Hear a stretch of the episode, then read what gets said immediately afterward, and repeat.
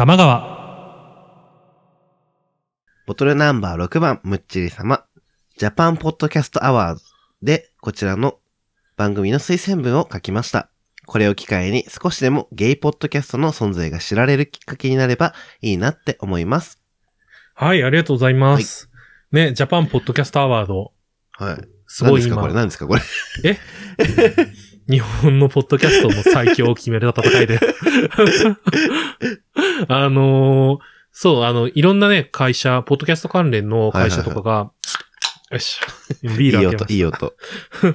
えっと、共同でやるうん新しいイベントで、うんあ。とラジオ局が絡んでんのかな。えね、それで、こう、ポッドキャストえで、うん。なんか、いい番組を紹介してみたいな。こう、それで1位を決め、1位、はいはいはいはい多分アワードを決めるんだと思うんだよね、うん賞を。で、審査員がね、うん。アンジュルムなんですよ。親、あの、誰だっけなアイドルなの？そう、アイドルが、アイドルが審査員やってんの。元アンジュルムの、あやちょが、和田彩香さんが、はい。あの、ゲスト審査員みたいな感じでへえ。参加されてるんで、あの、まあ、僕たちの番組もね、あやちょ聞いて、あやちょに聞いていただいて、マジで。ゲイってそうなんだなって。我々が 我々がなんかそのスタンダードでいいのかしらって感じだけど。LGBT の基本、スタンダードはこれだっていうのを、まあ、ぜひ実感していただいて、はい。楽しんでいただけるといいかなと思います。はい。まあ、でもこれも割とね、ちょっと批判も起きているようなイベントだったりするから。あそうなの？まあまあ、それはでも当然、当然っていうか、うん。もう大きい会社がね、急に絡んでくるから、うん。こう、それってさ、こう、なんだろうな。なんだろう、何をもって審査すんのよ、みたいなとか、うーん。なんか単純に好みになっちゃうもんね。そうそうそう、個人でやってるものを勝手に評価して数字つなんてつけないでよ、みたいな 感じじゃんっていう批判もあって、ー確かにね。まあ別にね、そういう奴らは 参加しなきゃいいだけの話なんだから。まあね。まあ、我々も含めてこうさ、評価されるのに慣れてないようなタイプの人が、ああ、はい。やったりしてるわけじゃん。うん。まあゲイ、ゲイだからまだ比較的される立場だけど、うん。なんかこうさ、なんだろうな、救いを求めて、ポッドキャストを始めるような人もいっぱいいるわけじゃん。こうまあまあまあまなんか自己表現の場として、こう、ね、その目立つような行動とかもなかなか普段しないし、みたいな人が。ってなると確かに、厳しいんだろうなって、そういう、いきなりさ、あ。そうね。うん。アワー、アワードにしちゃうっていうのはね。そう。だかこれらあれなの？ね初回とかなの？初めて初めて。あやっぱりそうなんだね。そう。ね、本当にこう、大変ねって思った。ねえ、しがらみが。ねまあまあまあ、でもどの業界でもそうだと思うよ。小さい業界。小さいっていうか、うんそういう、あの、内向きのさ、業界ってはいいうのは、はいはい。ね、急にゲイバーで最強決めようって言ったらさ、あやばそう。怒るママもいるでしょ？やばそうだね。そう、そういう感じだよね、きっと。なんか、老舗のママとかが、なんかなんでそういうことすんのみたいな。ね 言い出すぞ言い出すよね、絶対。偏見。で、なんか、こう、若手、若手っていうかさ、でできて1、2年ぐらいのさ、すごいオラオラ系うのんママとかがそれに噛みついたりするような感じになるじゃん、きっと。マジであれじゃん、殴り合いじゃん。だからまあね、こう、難しいなって思った。う。うんん、ね。ましてそういうさ、こうんう、あ、の、ネットどっぷりみたいな人たちの集まりはいはいだはいはい。と、しょうがないよねって。ね、うんもうなんか、仲良くしよね。う。まあまあまあなんでね、もし、こう、あの、我々の番組推薦したいっていう、思っていただけるんだったら、ぜひはい書いていただいて。どんどんどんどん。うん。そうね、ゲイポッドキャスト。まあ、だからそのさ、セクシャリティに関係してる話してるのをさ、受賞させるのかっていうあーね。ところも。割と主観だもんね。そうそうそう。特にその、R 指定入ってるわようなもんじゃん。っまあまあまあまあ。てなると、まあ、無理、ダメって言われてもしょうがないかなって感じがするんだけど、まあまあまあ。ムカつく。ムカつくっていうか、なん、なん違うな、なんかこうさ、万人受けはしないけどね。そうね。でもうん評価の対象にすらなってないんじゃないかなって。ああ、もうそれ、その時点でダメですみたういな。ーん。それって思うんだよね。わかんないけどね、それは。うん今後の行動次第じゃない？向こうの。何、何目線だや 見ててやろうじゃん、みたいな。いや、これで健康カテゴリーから一番組も選ばれなかったとかなったら、あさあ僕も切れますよ。ね、いっぱいあるじゃん、こあ、あう。るある。エロ、エロ系でも面白いのもいっぱいあるし、エッチなエッチな女子会女。子会とか。ね、エッチな、エッチな女子会でも最近更新ないからあれだけど、あ、そうなんだ。そう、なんかね、だからそういうの、でもさ、一発食らわせてやりたいかなって思うから、うん。ぜひね、ゲイポッドキャスト聞いてる方は、推薦してください。そう、推薦お願いします。ね、うちの番組が面白いかはわかんないけど、それは主観だから、なんか別に、うん、つまないと思ってや、別に発信はしてないけど、つまないと思ってたらやめるよそね。そ、そこまでは思ってないけど、まあだからちょっとね、なんかいいなって思ったら送ってくれると嬉しいかなと思います。まあ、なんで、そんな感じでよろしくお願いします。お願いします。玉川。ボトルナンバー31番、下焼様。僕は学生でゲイです。うん僕は活動的というか活発というか、LGBTQ 向けのコミュニティセンターによく行きます。はいはいはそこで知り合った社会人の男性と仲良くなり、い。うん。連絡先も交換して、いろいろなことを話します。うん。いつしかその人のことを好きになってしまいました。そして告白もしました。うん。彼は OK してくれました。うん。一度二人で出かけた時、うん。彼が周りの目が気になって仕方ない。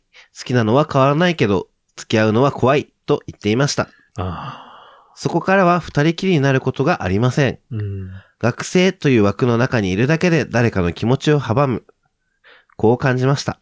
うん。お互い合意の上でも世間は冷たい目で見てきますよね。うん。学生ってなんで周りに影響を与えるほどに縛られる必要があるのでしょうか？うーん。なるほどね。難しいお悩みですね。なるほどね。でもやっぱりこうさ、ある意味こう、守るために、そうそうそそういうさ、世間の目があったりするわけじゃう。ん。うん。なんか、ね、そこは難しいとこだよね。そうね。法律とかも別になんかその、意地悪をしようと思ってやってるわけではないと思うし、そうなんだよね。まあ、だから弱者を守るためそうそうそうに作られてるわけで、で、その学生、学生っていうかまあ、年齢の低い人は、こう、まだ自分でこう、正しい判断ができない状態。うん、だから、それを守るためだったりとか、うん。それこそこう、体が出来上がっていない状態で、望まない妊娠をしたりとか、まあ、うんね、男女間だったりあったりし、うん。いっぱいあったから、そういうもん、ね、やってるわけだし、けど、ね、まあ当事者になっちゃうと、うんやっぱそれがさ、障害になっちゃううん、ね。はいはいはい。っていうのは非常にわかる問題です。うん。で僕も実際、例えば学生、そうね、高校生ぐらいの子だったら多分、なんか好きって言われても、恋愛対象には入らないかもな。あ、高校生くらいの子に言われたらってことね。うん迫られたらね。はあ。例えばだけど。ありがとう大学生もなありがとそう。まあそういう感じになっちゃうよね。ね。大学生、大学生も最近ちょっと厳しくなってきたかな、自分の。あ、自分が上がるにつれてってこと？そうう。だね。うん。まあもちろんこう、セックスの対象みたいなところで見るんだったら、はそれは別に問題ないんだけど、いうんなんか、なんだろうな、その恋愛ってなった時に、うん。それ、その、障害っていうか、その、うん、感情が一個、その、線引きをしてしまううんと。ころは、何、何、何が原因だったりするの？なんだろうな、その相手にとってうん自分がプラスなのかなっていう。思っちゃうかな。なんかその、大人側もさ、なんかわからないじゃん。どう扱っていいのかとかさ。そうだね。だから怖いっていうのはあるんじゃないかなって思う、ちょっと。うん確かに確かに。なんかこうさ、まあ、相手のさ、うんその学生の子の青春だったりとかを、自分がこうさ、あの、貪ってしまうような感覚だったりとか、そういう、なんだろうな、もっといい人生をあ 歩めるんじゃないかみたいな、うん自分と付き合わなければって思っちゃって、それはなんでそう思うかっていうと、多分相手がまだ正しい判断、正しい判断って言うとあれだけど、なんか、いい判断ができるほどの経験がない状態で自分のことを好きになってるから、まあ、なるほどね。かなって思っちゃうんだよね。真面目なことを言うとそうだけど、うん。なんか自分の経験談としては、うんやっぱ大人と付き合ってたから、うん。なんかその、もし、なんか怖いってなったとしても、うんだったら目につかないところで会えばいいじゃんみたいな感じに思ってたかも。まあね。高校生ぐらいの時はねまあまあまあまあ、そうね。実いや際、実際なんかほぼなんかその、外で、うん。なんか、オープンな関係だったの？オープンなんか、外でオープンな感じではしなかったけど、うんなかったし、あ、そうなんだ。そうなんか、デートとかもそんなに2、3ヶ月に1回とかだったから、ああ、なるほどね。その付き合ってる人とはうね。ん。ああ、なるほど。そっか。そう。だからこの、この人、この人が、この人の相手が、うん。なんで最初 OK したのかっていうの。確かにね。だってなんか、考えない、考えない。最初。まあね。う学生じゃん。みたいな。ーん。若い子と付き合う、うん、難しくなってきたな、本当なんか、自分は単純に年下がその恋愛対象にならないっていうのがあって、うんあるから、そのね、大人側の気持ちはあんまりわかんないけど、うん。同年代同士の付き合いだと、こう、しなんか、うん。失敗してもお互い様って気持ちがあるから、ああ、はいはいはい。その付き合いが。うん。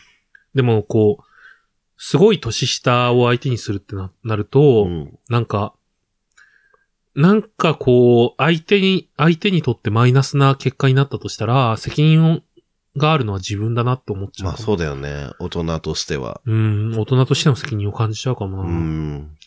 だからその上でじゃあこれをさ、どうい、どう解決したらいいかっていうと、多分解決ができないっていう結論になっちゃうと思うんだよ。うん。その、心のあり方の問題だから、でそれは、その相手の人もさ、うん。なんか、ね、ん何かの言葉でさ、ねじ曲げられるようなもんじゃないじゃん。その感情っていうのは。うんそう。だからもう、なんだろうな。こう、受け入れるしかないっていうとちょっとあれだけど、うん。なんか、もし本当にその人のことをうんこれからもずっと好きでいられるって思うんだったら、うん。自分が大人になるまでずっと好きでい続ける。ああ、そうだよね。それが大事だね。そう。だから今、そういう自分の思う恋愛になってなかったとしても、うん。それでも向き合い続けようって思えるなら、その今のままを続けるみたいな。はいはいはい。なんかそのね、コミュニティスペースで会ったっていううん。くらいだから、多分、会う機会は今後も多分あると思うんだよね。だから、そ、その中で、うんなんかその、また、大人になった時に付き合えばいいんじゃないかなっていうのはちょっと自分も思っそうだねた。。うん。ね、ちょっとなんか、こう、これがいい、いい結論になったかはわからないけど、うん。継続して相手のことを思い続けるっていうことがうんいいんじゃないかなと思います。そう、でもコミュニティセンターによく行くっていうのがすごいなと思っうて。ーん、すごいよね、行動力があって。ううん。ん。自分、一回行ったことあるんだけど、なんかその周りの人が、なんかその、本当知識、知識じゃないけど、うん。なんか自分はこうですっていうのが結構しっかり持ってて、自分は X ジェンダーですとか、そそう,、バイですとか、しっかりあって、なんか、ついていけないなって自分思っちゃって、るほどね。そう、なんか知識がしっかりあって、そうそうそう。自分のことも自分がどういう存在なのかを考えそうそうそうてみたいな。行った時もなんかその、なんだろう、ちょっとお茶会みたいな感じだったんだけど、うなんか、、やっぱその中で、その自分のジェンダーについて会話とかするじゃん。うん。なんか自分はそこまで悩むとかもな、なかったし、なん、なん、何の話をしたらいいんだろうって思っちゃって。確かにね。うん。なんか、この間僕がツイートした内容でうん、ちょっとこう、何人かからリツイートとかをされて意見いただいたのが、うん。映画とかそういうメディアうで、ん。ゲイを扱う作品の中で、こう、差別や偏見をその人が経験して、それに対してこう立ち向かうみたいなシーンがあったりしはいはいて、はいまあそういうのがさ、こう共感を呼んだり、こう勇気づけられたりするんだけど、うん。なんか心の中でどっか引いちゃってる部分があるっていうか、一歩。うん。自分とは違うからってこと？そう。で、その、、その自分とは違うっていうところうのん。根底にあるのってどこだろうっていろいろ考えた結果、なんか僕って多分差別とか偏見に触れないように生きてるんだなって。はいはいはい。だから、あえて自分から遠ざかってるってこと？そうそうそうそう。それこそそういう態度を取るような人が、とは、そもそも接するようなうん機会がないみたはいいな。はいはい。自分のそのセクシュアリティも公言してないし、人に。うんうんだから、触れないように気をつけて生きているから、その触れて、ガンガン、まあ、ある意味自ら触れようとして立ち向かっていくっていう行為自体が、うん。多分、なんかないな、自分に、みたいな、って思った。っていうのをツイートして、うん。で、ちょくちょく反応をもらえて、うんそういう同じようなはいはいはいゲイの人から。だからなんかね、こう、なんだろうな、誰しもがその、例えばこのそのコミュニティセンターみたいなのを求めてるかっていうとまた違うから、うんうんなんか、自分の、自分らしい生き方をするのに必要なら行けばうん。いいし、みたいな、っていうかところなんだろうなって、う。うんん、なんて思いました。はい。僕はたまたまね、そういうこう、うん。ゲイであることに悩み、悩みもそんなになかったから、まあ恋愛の悩みはあったんだけど、あー恋愛の悩みとゲイの悩みって、なんか、同じようででちょっと違うんだよね。うん違う違う。自分がゲイじゃなくて女性だったらとか思ったけど、なんかそれも 突き詰めると、うん。なんか別にノン系の男女でも同じようなことを考えてんだろうなって思っああ、あの子だったら、みたいなね。そうそうそう。だからもうなんか、ゲイだから、ゲイであること自体をにうん。悩みは多分なかったんだはいろうなって。うん、ゼロではないにしても、そんなにはなかったから、まあまあ、まあコミュニティスペース、コミュニティセンターとかもなかったし、あう。ん、田舎の高校生にはな、そんなね、あ場所も知識もなかった。うんでも今はね、できてるんですよ。あ、群馬にも。そう、あの、まあそういうサークルみたいなのがあって、ん。で、そこが今ね、その本当にそういう場を作ろうとしてる、まさに最中で、うんだからちょうどいいからそれもなんか宣伝しておこうかな。はい僕もちょっと近い人が、うん。あの、やってたりもするんで。あそうなんだうん。えっと、生きづらさを分かち合うはい、街の保健室を、えー群馬県の前橋に作るはいというテーマで、あの、今、クラウドファンディングを行っています。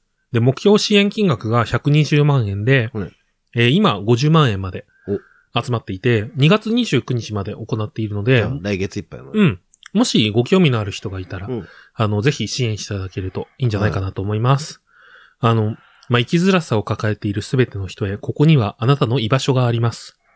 という、うんあの、まあ、キャッチコピーで、まあ、そういう、スペースを作るのかな？そう、実際の場をはいはいはい。作ろうとしていいるうんところなんですね。で、その前橋の、まあ、商店街があって、はい。あの、前橋ってこう、あの、県庁所在地を覚えるときとかに 出て、出てくるから、それで名前を覚えてる人とかもいると思うんだけけど、まあ、群馬県の中の2番手ぐらいの都市。市っていう感じなのね。うん。まあ、一番人が栄えてるのが高崎っていうところで、で、前橋は県庁所在地だから、まあ、多少は栄えてるけど、まあ、それなりっていう感じのところかな。自分の実感としてはね。で、まあ、そこに、こう、拠点を作って、あの、商店街の中に作ろうとしてるんだったかな、確か。はいはいはい。で、えっと、2階建ての建物の中でうん、1階をオープンスペースうんで、こう、まあ、どなたでもご利用いただけるカフェと図書スペースうんを設けるっていうことを考えているらしいです。うん。で、2階は、ひっそりスペースっていう名前で、あの、個別相談とかに対応できるようなカウンセリングスペースになっている。っていう、そういう場を作ろうと今しているらしいです。うんうんだからね、ぜひね、それが、もし自分が学生の頃にそれがあったとしたら、もしかしたら行ってたとね思う一回行ってし、みようぐらいにはね。そうそうそうそうだからなんか、もうそれこそ大学生になってからそういうのに行ったこともあるんだけど、うんうんうんまあそういう集まりだったりとかに、はいはいはい。あそういうのがなんかさ、自分にとっての支えになったりすることも多いと思うから、うんそう、ぜひね、そういう場が実現できるといいなってうん思って今、注目しているはい。ものになってるんで。ロソさんもきっと支援しているはず。そうね、今はまだしてないけど、でも全然しようと思ってるから、後で。うん。ぜひぜひぜひ、お願いします。はい。はい。そんな感じで、あの、まあ、LGBT、うんまあ、ゲイ、うん、ゲイにとって、こう、いろいろとね、こう、社会がどんどん優しくなってきてるとはいえ、うんまだまだ足りない部分もあるし、うんで、その LGBT っていうところから、さらに、こう、どんどん広げて、セクシャルマイノリティ全体だったりとか、はいまあ、それに属さない、こう、ね、セクシャル以外の部分でマイノリティである人たちにとっても優しい場がね、どんどんできるといいんじゃないかなと思います。はい。うん。ね、みんなで支え合っていきましょそうね。はう。い。硬い話になっちゃったね。まあまあ、割とね、硬い話になりがちだから。はい。Podcast Tuchom Gay by Tamagawa. はい、オールチェックです。はい、ありがとうございます。えー、と、今回はね、ポケモンと、すごいね、ゲームとさ、そう、セクシャリティがすごい。前半後半でね、なんかあんまり繋がりがない感じにまあなっちゃったけどまあま。あ、でもね、配信別だからきっと。そうね。まあでもゲイポッドキャストっていうのもそういう場の一つではあると思うから、そうだね。あの、それこそイベントとかにさ、来てくれたら、そうだね。話とかもできるし。うん。いつかね、本当にそういう、こう、もっと、なんか、ジェンダーに悩んでいる子とかが参加できるようなイベントとかもできたらいいけどね。討論会、討論会。徹底討論、朝まで？朝まで。しんど。ねまあ、ついついこう、毎回さ、そういう話が出ると茶化しちゃうところがある人も多いから、はい、で も茶化しちゃうところが多いけど、考えてないわけではなくて、うんみんなすごい、あの、もう、ゲ自イポッ分の考ドキャスター、えはある人だからね。そうそうそうゲイポッドキャスターこんだけふざけてるように感じるけど、みんなふざけてるなって思うかもしれないけど、だいぶ考えてるからね、みんな。そうだね。あの、深い話になるとき本当に深いから、みんな。ふざけてるよね。なんかその境目がさ、分かりづらいんだよね。そうなんか、なんか、まあ、どっちでもいいかなって思ってんだよね、多分。うん深い話も普通の話も、うん全然どっちもやっちゃうから、うんわけわかんないんだけど、うん本当はすごいね、みんな考えてるし、実際に知識もそれぞれつけてるじゃん。うん僕たちもそうだよね。そう、なんかこう、喋ってて、なんかやっぱ、ね、知ることも多いから。そうだね、うんそれきっかけで考えることもいっぱいあるし、うんそういうのがね、いつか、こう、公開できる場が、あるといいね。うん、できるといいな、と思います。はい。はい、そんなこんなで、本日もありがとうございました。ロフトでイベントしましょう。ロフトね、ぜひ、やりたいですね。集めらんねえな。人を集められるようになりたい。頑張って。頑張りましょう。うん。そうね。それこそロフトとかでやったらさ、未成年の子だったりとか、うんなんか、ゲイイベントに行くっていうのに抵抗があるような子とかもさ、あーね。来やすかったりするじゃん、そうだねきっと。だそういフラッと立ち寄れるくらいの。あうん。やりたいね。あの、今日もありがとうございました。りがとうございます。はい。で、終わりの言葉いきたいと思います。番組に関する情報は公式サイト tmgw.tokyo 玉川 .tokyo にて発信中です。また、公式ハッシュタグ tmgw アンダーバー tokyo 玉川アンダーバー東京でのツイートもお待ちしています。それでは、またのご来店お待ちしてます。お待ちしてます。相談も待ってます。いくらでも答えるんで。頑張るよ。はい。